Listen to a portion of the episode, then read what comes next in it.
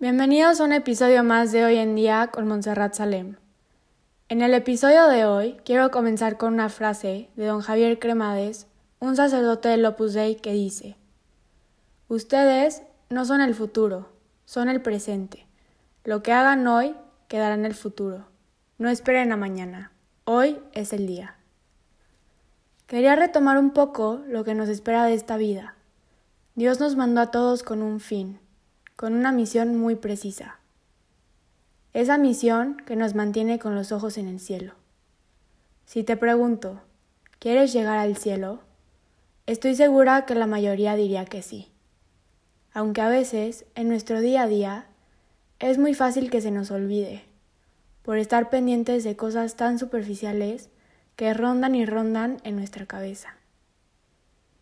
La realidad es que la muerte es lo único seguro que tenemos. No sabemos ni dónde ni cuándo, pero es nuestra realidad. Por eso, debemos de disfrutar y aprovechar toda nuestra vida para estar cerca de Jesús. Y en algún punto de tu vida tienes que pararte a pensar en Él. Y entre antes sea mejor. Porque así tienes más oportunidad de lograrlo.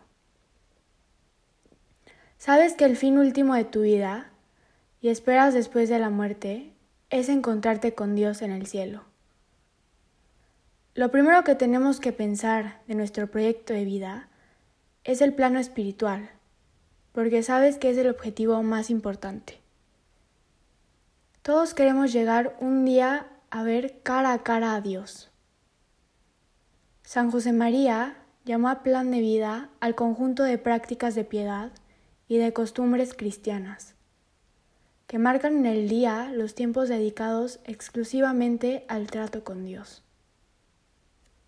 Si queremos ser santos y ganarnos el cielo, hoy y ahora necesitamos ir preparándonos con diferentes normas para que el amor a Dios crezca y vaya aumentando poco a poco el sentido sobrenatural en la vida.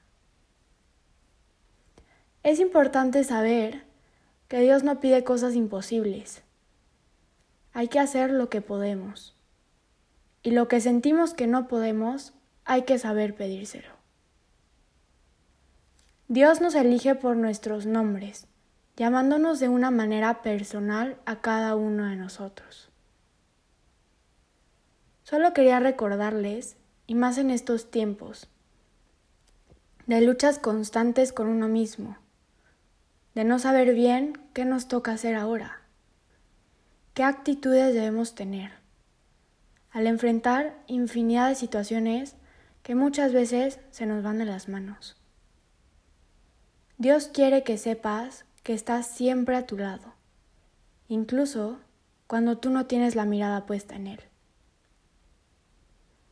Es cierto que yo controlo lo que hago, porque como ya sabemos, Dios nos hizo seres libres, con el fin de nosotros mismos querer llegar a Él. De nosotros depende ser las mejores personas, decir y hacer cosas buenas por los demás, generar cosas positivas para mejores momentos.